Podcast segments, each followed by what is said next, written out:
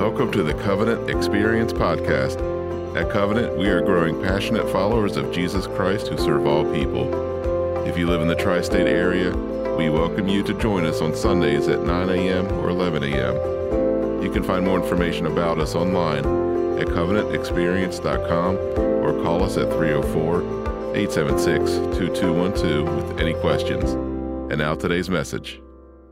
We're 1 John chapter 3. We've been in a series called One Another, moving verse by verse through this book and, and really dealing with the one another commands. And what does it look like for followers of Jesus to be united not only with Him, but, but with each other and, and the really inextricable connection that those two have? One of the things we've learned is that if, if there's something wrong with the horizontal relationship, that's a reflection of the vertical relationship and, and vice versa. And we continue with some really kind of gritty teaching this morning in chapter 3. This past October, uh, I had the honor and the privilege of speaking at a conference in Nashville, Tennessee. And during that moment, I shared the platform with a pastor theologian that I have known of his work for a number of years. Great amount of respect for him. Uh, his name is Brandon Washington. He pastors a church in Denver, sits on the board of Denver Seminary. And at that point, he had just released his newest book called A Burning House. If you're interested, you can find it at our recommended reading table out in the lower lobby.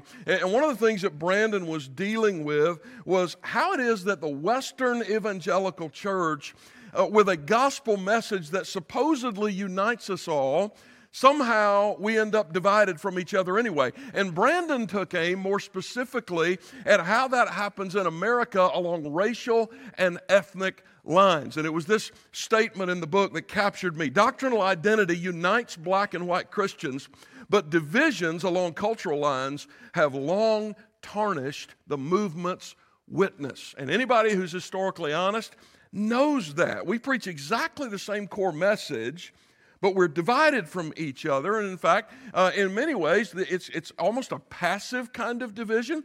Uh, but if you look particularly at white and black in America, our churches on Sunday morning, they're almost just as segregated now as they were in the 1960s. And so Brandon is exploring that question why is that? Our elders have received that book, reading it together. We're working here, as I have shared with you in, in earlier messages, with minority communities of faith to, to explore that question.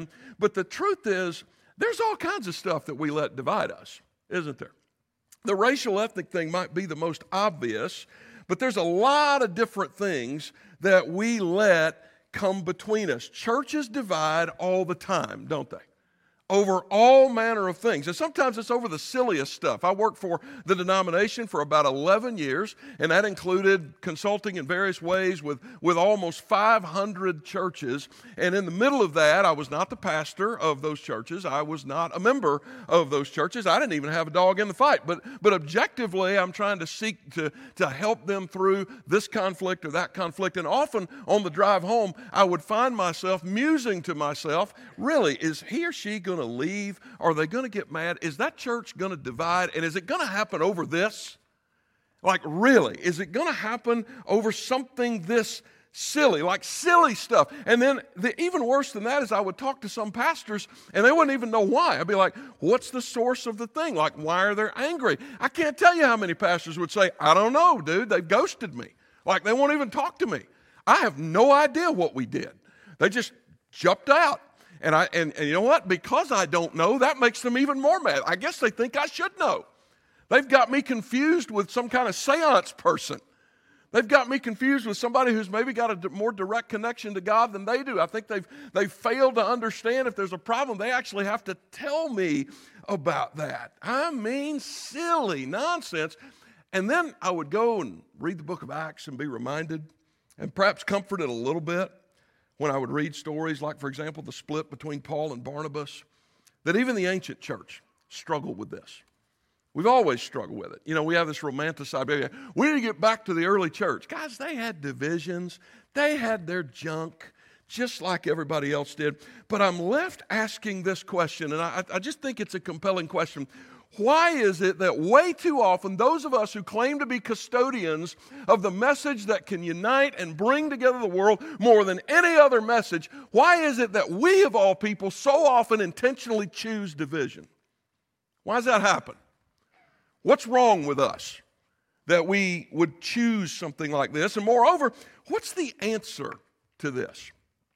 And a lot of that answer, as we look at 1 John chapter 3, relates to this fact that the church really is a large spiritual family, but too often we don't treat each other that way. I heard a comedian once say that if uh, you only, if you're a parent, but you only have one child, you really don't count as a parent. Now, if you're a parent of an only child, don't take that too personally. All right, just bear with me here. But but what he said actually makes a lot of sense. If you're the parent of an only child, there's a lot of stuff missing. There's a lot of experiences you've never had. For example, if something is broken in the house and you have one child, you know who did it.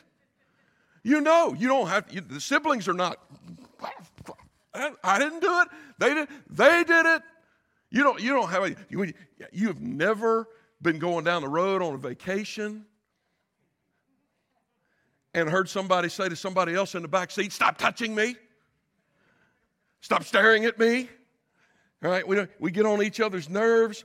Yeah, you, and in our house, there's been a few times where that conflict went full on toxic. I mean, I'm not telling you any details, but, but I will admit this to you because I just know for a fact Amy and I are not the only family in this room whose kids have had a level of conflict that went to DEF CON 1. I know that. And, and when it happens, it gets ugly, don't it? I mean, it really gets ugly. And, and here's often what we remind them in that moment you are brother and sister, and you're not acting like it right now. You're treating each other like mortal enemies. You're siblings, and you need to act like it. And you need to do that for several reasons. I mean, for one, 30 years from now, I don't want y'all acting like this when you're deciding what home to put me in. That's not going to work out very well for me. Okay? But here's the other reason. Beyond that stage of life where I'm in the home, I'm going to go be with Jesus. Your mother's going to go be with Jesus. We're not always going to be here, and you are going to need each other. Any other parents in here gave, giving that little lecture? All right, I'm good. I'm just glad I'm not alone. So often, that's the question. That, that, that's the, the, the speech, uh, as it is, that, that parents have to give to their children. And that's exactly the same reminder that we're given as we enter 1 John chapter 3. You're brothers and sisters. And one day, you're going to need each other. And guys, I'm going to tell you, it's probably sooner rather than later. Um, one of the books out in that recommended reading is the book The Fourth Turning. It's written by a Yale historian named Neil Howe. Many of you, a surprising number of you, because it's a big old thick thing, have picked that up and read it, and, and you have told me how depressed it made you. You're welcome. Yeah. Um, because the truth is, and, and again, this isn't about prophecy. This isn't some supernatural ability to, to see the future, and perhaps maybe we're wrong. This is just being a really good historian and being able to recognize cycles in history and kind of where we are in those cycles, and, and then recognizing that human beings are both creatures of habit and fallen in sin, and that it's likely this stuff is going to happen all over again, because as Solomon reminds us, there's absolutely nothing new under the sun which means if Neil Howe is right, our world is going to get worse before it gets better. It just will. So here's what John's telling us in chapter 3. Don't forget in the middle of that that you're brothers and sisters because you're going to need each other for what's coming. This relationship is forever. You are children with the same daddy. Four times in 10 verses, we see direct reference to this. Verse 1, verse 2, verse 10, we see the word, the phrase children of God. Seven times we see the phrase little children. You're in the same family and you have the same father and you need to act like it. You know, oftentimes when there's a mediator who's come into a situation to quell conflict, uh, maybe it's a family intervention, Maybe it's a local politician trying to bring a community together after a big event divides them. And they, they may say a, a phrase kind of like this The things that unite us are more than the things that divide us. Sounds lofty. Also sounds, for those of us who've been in conflict, rather abstract, doesn't it? But what John's going to remind us here of here is that that statement is never more true than, we're, than when we're speaking about the church of the Lord Jesus. That the blessings we we share in together that we're going to see in these 10 verses should form an unbreakable bond between us. Not that we're not going to disagree, not that there's not going to be some fights, not that we're not going to get occasionally get to DEFCON 1 and then have to back down. But if we will actually act like we're brothers and sisters together, we don't just make it through this, we give the world a glimpse of that new community that John's been describing for us all this time. So, so let me unpack four blessings that we find in these 10 verses. Here's blessing number one you and I together have a shared identity, and that shared identity gives us a shared future. Chapter 3, verse 1. See what kind of love the Father has given to us that we should be called children of God. And so we are. The reason why the world does not know us is that it did not know Him. Beloved, we are God's children now, and what we will be has not yet appeared, but we know that when He appears, we shall be like Him because we shall see Him as He is. And everyone who thus hopes in Him purifies himself as He is pure. I want you to notice the progression here. Our origin as spiritual siblings is not our hobbies, it's not the, the things that we have in common with each other, it's not even that we have to like each other because our common bond together is not inherent in us. It emanates from the love of the Father. There's a spillover from the love of the Father into my soul and yours, and that spillover then mixes the tanks, so to speak, and, and now we're together, united by the love of the Father. That love, John says, produced a spiritual family, and that family produces hope and a future that's characterized by purity. Purity right now purity moving forward, and purity in the end. And as John describes this progression, what he's doing is he's expressing a larger teaching that we find throughout the rest of the, the New Testament. The broader teaching of the New Testament on what John speaks about here is expressed in three words justification, sanctification, and glorification. All three biblical words. So, so let's take those in turn. Justification means that God, when I turn from my sins and I put my faith in Jesus, declares me to be righteous, declares me to be not guilty, gives me a new position in Christ. All of that is based not on me or what I did, because there's no way I could earn that myself. It's based in the righteous obedience of Christ and it is based in the substitutionary sacrifice of Christ, which paid for my sins. And it is on that basis alone God justifies me, and in that moment, I am free from the penalty of sin. I will never again be separated from God. Isn't that good news? But, but that's, that's just the beginning. It moves from there to sanctification. Sanctification is, is reflected here. He says, What we will be has not yet appeared. So when you get discouraged because you blow it, hey, it hasn't appeared yet. You are not yet where God intends you to be. Recognize that. Know that you are still a work in progress, but we know that when He appears, we shall be like Him. We're in that now, not yet state of growing in our relationship to Jesus. We have a new nature, we're new people, we have a new identity, but, but we're not yet living in the fullness of that identity. Have you noticed that? Do you feel sometimes I'm not living in the identity that God has given me? Why is that? Because we're still sinners and, and our lives, uh, uh, we, we still live lives that over the course uh, of our time here on earth has to be worked out. There's daily crucifixion of things in our lives that are dishonoring to God. But the hope alluded to here says that day's coming. And that's what's alluded to in the wider New Testament is glorification. So we'll put it this way justification, I am forever freed from the penalty of sin. Sanctification, I am uh, progressively being freed from the power of sin. I don't have to live that way any longer. I don't, I'm not a slave to sin anymore. I don't have to live that way. Glorification means that moment when I see Jesus and I will forever be separated from the presence of sin. Every bit of that reflected right here in John and our future and our identity is connected. We shall see him as he is, John says, and everyone who thus hopes in him purifies himself as he is pure. That's not just connected to your relationship with God, it's your relationship with each other, which means you cannot have the future that's promised here if you don't claim the identity described here. You've got to understand that. It's, it's not just my destiny, it's yours, which means we share it together. We share that identity together. which means we are each worth enduring the other. We are. We're worth it. You're worth it. I, I'm worth it. I can say that on the basis of God's word. Like, we can do this. You know, this, this works or doesn't in, in the physical realm. I, I have a younger brother, as most of you know, and we, uh, we used to fight a lot when we were younger. I, and, and sometimes it would just come to blows. I mean, it just dudes in a house together. And mom and dad, every time it went that direction, would remind us your brothers need to treat each other that way.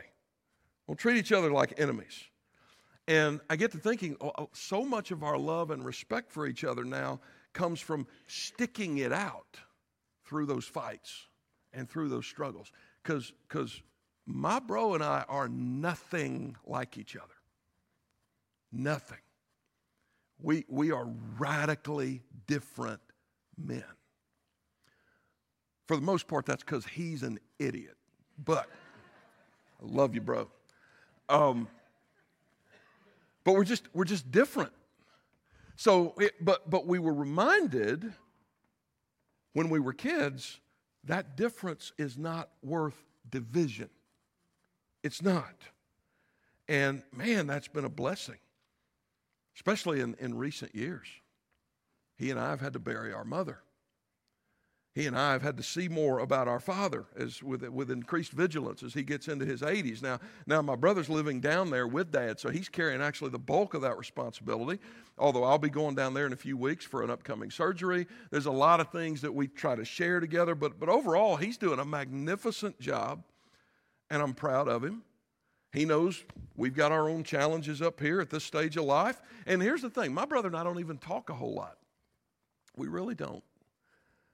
But when we reach out with something as benign as a text message, each of us knows the other one is there.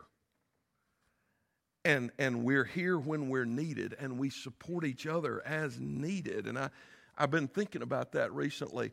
What would have happened if 20 years ago, 30 years ago, uh, he and I, or both of us, had just decided to cut that relationship off because we were so different from each other. Where, where, would, our, where would our parents be right now?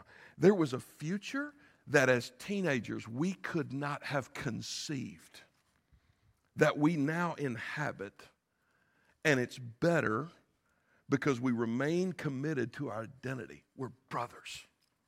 This is who we are. Guys, that's what John is calling you and me to as spiritual siblings. Remember that, this larger faith family. There's a reason that we're called brothers and sisters in Christ. And, that, he says, leads to purity, and that purity then leads to victory. So, blessing number one, we have shared identity as the body of Christ. Blessing number two, we have shared victory with Christ. He goes on in verse 4 Everyone who makes a practice of sinning also practices lawlessness. Sin is, you ever wanted to know what sin was? There's your definition it's lawlessness. You know that he appeared in order to take away sins, and in him there is no sin. No one who abides in him keeps on sinning.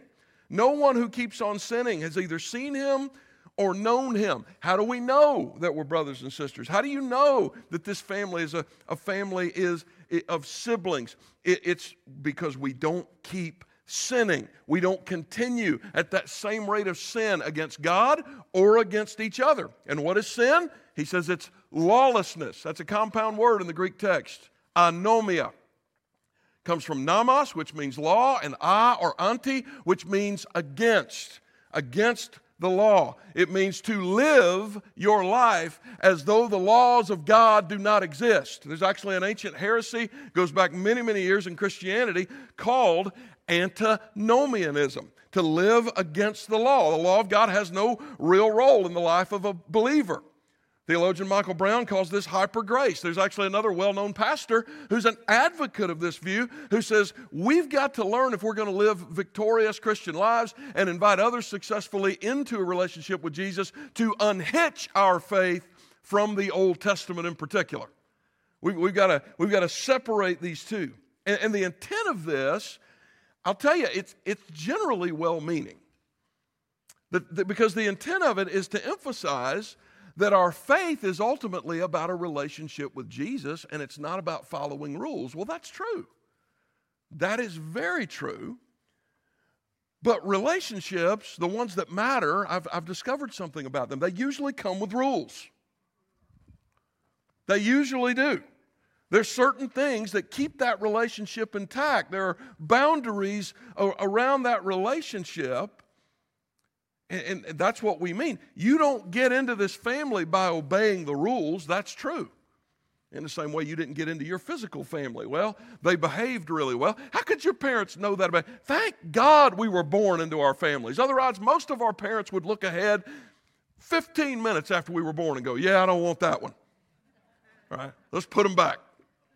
No, we're, you're born into the family. You're born into the family of God. You're born again by the Spirit of God. You have your sins forgiven by the Spirit of God. You have a new nature, which, but that new nature changes your disposition toward the rules. It, it's not, I have to do this. It is, wow, I, I want to obey.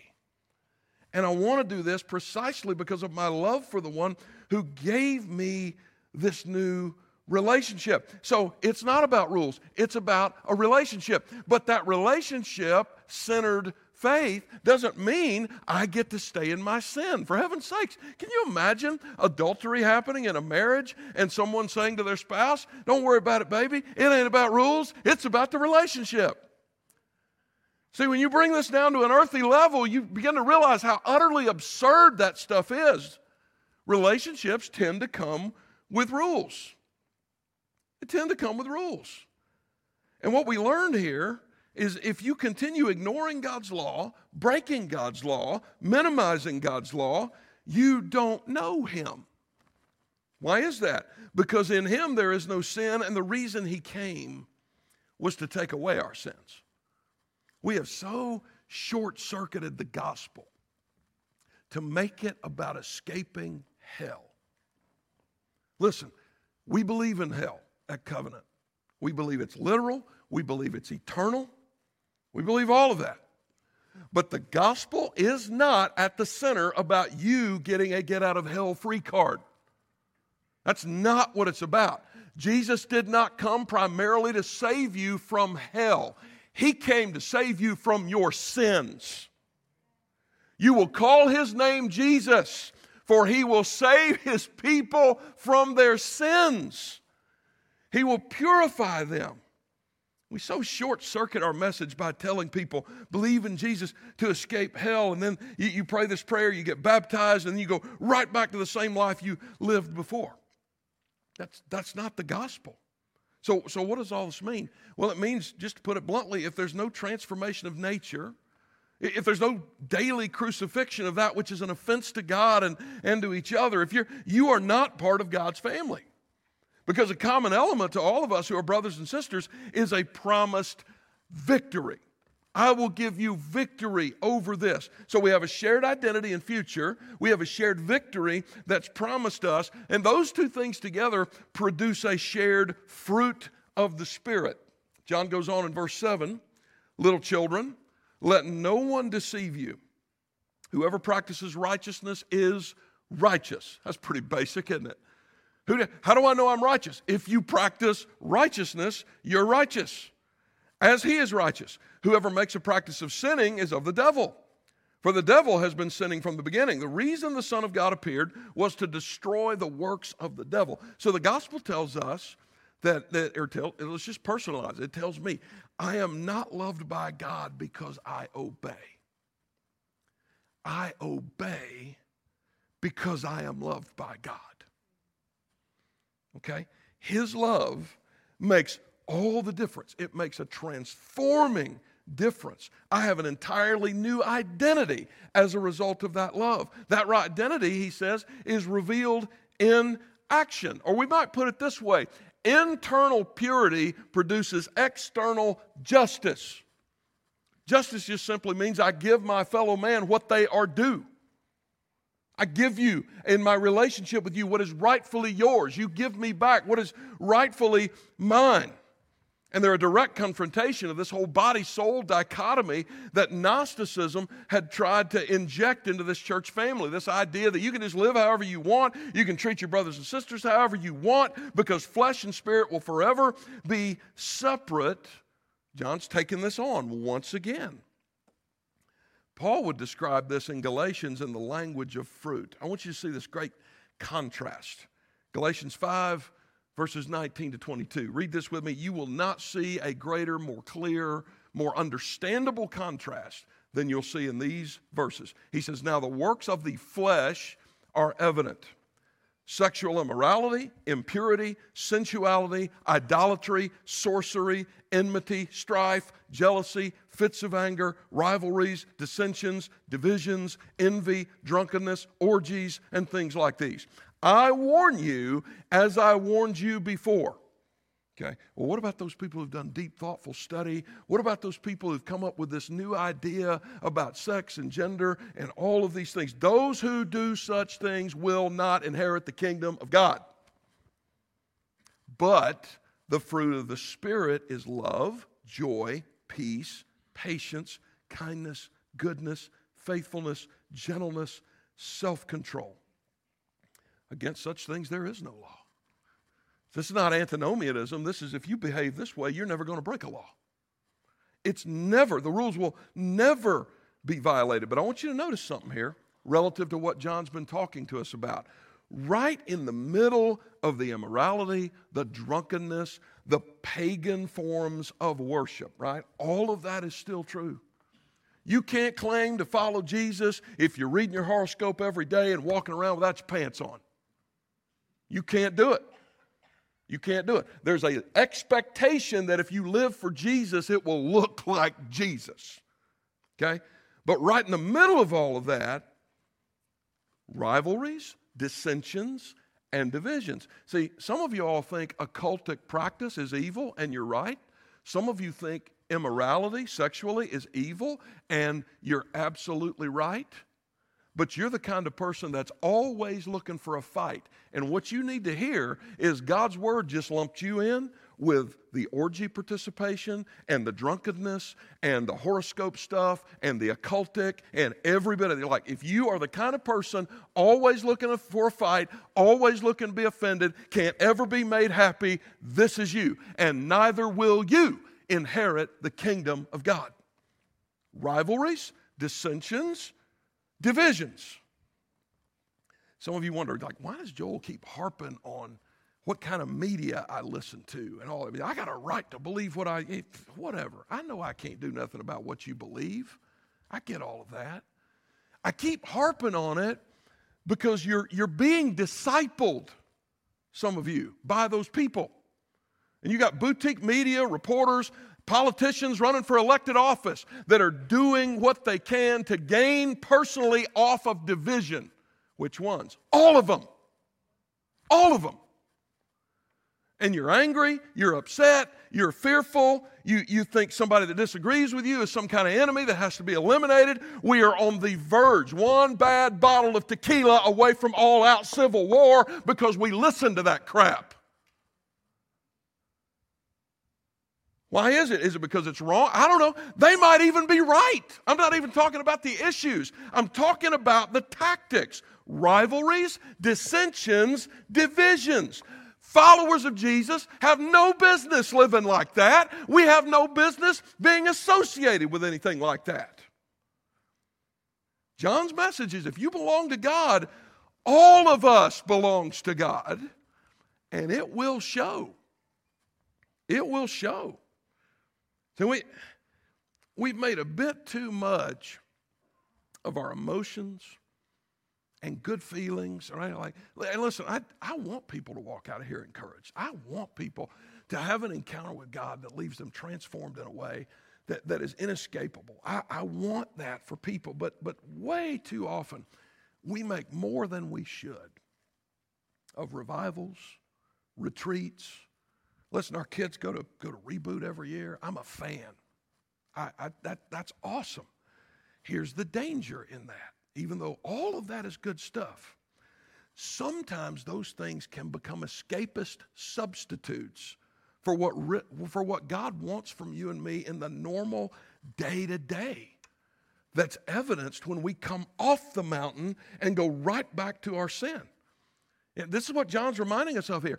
If you go to the mountaintop and the hair stands up on the back of your neck and you get some emotional gush, or you speak in tongues, or you do this, or you do that, and you come off of that mountain and you go right back to your sin, you did not encounter the living God. Because you don't encounter the God revealed in Scripture and go back to your sin. That doesn't happen. And so, John, he's being spicy again, isn't he? It's like the old man took the filter off again. God wants this, right? You don't walk away from God unchanged. His children bear a shared fruit. So we share an identity, we share a, a, a path to victory, we share fruit that ought to be evident in all of our lives. Here's the final thing every bit of this produces a shared love for each other. Remember, I told you at the beginning, our love for each other is not dependent on us liking each other.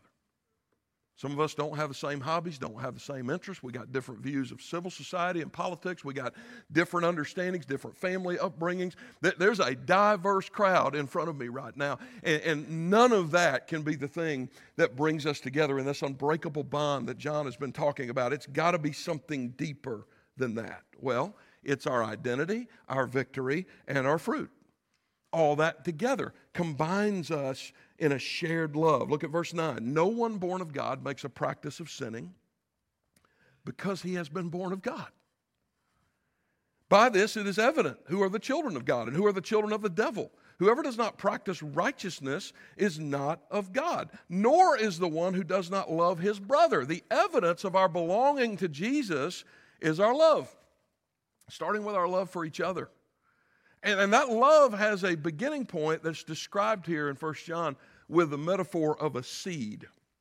If God's seed abides in you through being born again by your faith in Jesus, that seed will sprout and it will grow love. And if what is growing in your life is not love, whatever you seed is planted in your heart is not from God. Y'all get this? I had a, a, friend of mine who, who did kind of an amateur gardener, and he planted at, at, at, one spring some flowers, or thought he was planting flowers, and he couldn't wait to see all the vibrant colors that would pop up. But what sprouted instead was stumpy and ugly, and it, it took a few days before he realized he'd actually planted vegetable seeds by accident. And so at least he got something to eat. Never once, when he told me that story, did he put it this way those seeds produce the wrong stuff. He had better sense than that, and we should too. What he said was, I planted the wrong seed. If you're living immorally, if you're living uh, divisively, always looking for a fight, always looking for a reason to, uh, to be suspicious, looking for that, you're evidencing no love for your spiritual siblings. You have the wrong seed planted inside. And John actually goes so far, just I love y'all. Don't get mad at me. I didn't say it. He said it. He said that seed actually comes from the devil. It is satanic. He's not saying ignore sin or immorality. He's calling that out too, in case you haven't noticed. But he says if we have no love for each other, for our neighbors, if you're mean as the devil, if you're pugnacious, I mean, that, you think about it, that's the accusation that gets leveled against the evangelical church. You can be mean as hell as long as you're not gay. They're not wrong in a lot of places. They're not. If those things are true, you have not been born of God. Paul went so far with these folks that he told Titus, You warn such people once and then twice, and then have nothing more to do with them. Pretty straightforward. And then here, here's the other thing, though. Once the, the intentionally divisive people are removed, guess what's going to happen? We will still remain deeply divided over certain things because there's more than one of us in this room. It just, it just happens. Strong opinion, sometimes unmovable opinion. How do we overcome that? John just told us identity, victory, fruit, love for each other, and the world. And here's the promise this will eventually be perfected, and we will all eventually look like Him, act like Him, speak like Him. But the only way to do that is together. I, I started this message with a, a story about a new friend of mine, Pastor Theologian Brandon Washington. I'm going to end with a story from him. In this book that I, again, highly recommend to you, he came home one afternoon to find tree trimmers in his front yard, and, it, and he, he, had, he panicked when he saw them. He learned that his HOA had hired these trimmers to cut trees back from the edge of the road, which is fine, except that he had this one tree he didn't want touched. Sat right in his front yard. It was this beautiful tree that bloomed these gorgeous white blooms every year. And so he's, he's like, I'm, I'm jumping out of my car almost while it's still moving to keep them from touching that tree. And he said, I, I was comforted when they, the, the arborist walks up to me and says, We're not going to touch that tree. Don't worry about it. Let me, let me tell you what the HOA has hired us to do. We're just cutting back the roads so that big trucks, whatever, they don't get scraped, so the power lines don't get compromised, that sort of thing. He said, But, but the other thing your HOA has, been, eh, has expressly told us is this do not touch any fruit trees. And Brandon went, That's a fruit tree? He said, Yeah. It just doesn't bear fruit. And Brandon's like, What kind of sense does that make? And he said, Well, it's, it's, a, it's a pear tree that has been altered. Okay? It's a, it, it's a domesticated pear tree. Botanists have figured out a way to fix this thing so that it does not produce fruit. And Brandon said, Well, why on earth would they do that? And the arborist said, So that you will buy it and put it in your yard. Because it's pretty when you do that. Yeah, because, because what happens is they, they breed these things so that they're the perfect size, they fit within your yard and everything's it provides the shade it's beautiful in the spring and Brandon said, Yeah, that's one of the reasons we bought this house. It was, it was beautiful. But it won't drop rotting pears in your yard that you have to pick up and figure out what to do with. Domesticating the tree, neighbor, it gives you everything you want without all that bothersome fruit. We think we can have that spiritually. That's our problem, guys. We, we think spirituality fits into my life and into my yard in a way that everything is, is perfect and I don't have to deal with anything that might be bothersome to me. And, and in, you know what has happened as a result? We have the Christian gospel, which is the most beautiful, breathtaking, uniting message in the entire world. And in way too many places, it's been domesticated, like that fruit tree. And the result is people hear about this wonderful message of reconciliation in the abstract, but then when they come to the live laboratory that is the church, they don't see it. And so they think it must not be real. They think it must not be real. The things that unite us really are more and more powerful than the things that divide us. We, we can not only tell, we can show a world that is on the verge of tearing itself apart, a new kind of community. But it starts by remembering you are siblings. Act like it. You are brothers and sisters. You have the same Father and you have the same future. Covenant family, let's live that way. Heavenly Father, as siblings, as children who've been brought into your family, we are so incredibly grateful. Thank you, Father, that such a message comes in the midst of a Lord's Supper Sunday when we can remember that moment in history that gave us this identity. But Lord, in these coming moments, we, we need to make some choices about living in that identity. So grant us, by the power of your Spirit, the willingness to choose these things and the strength by the power of your Spirit once again to make it endure. And I ask this in Jesus' name.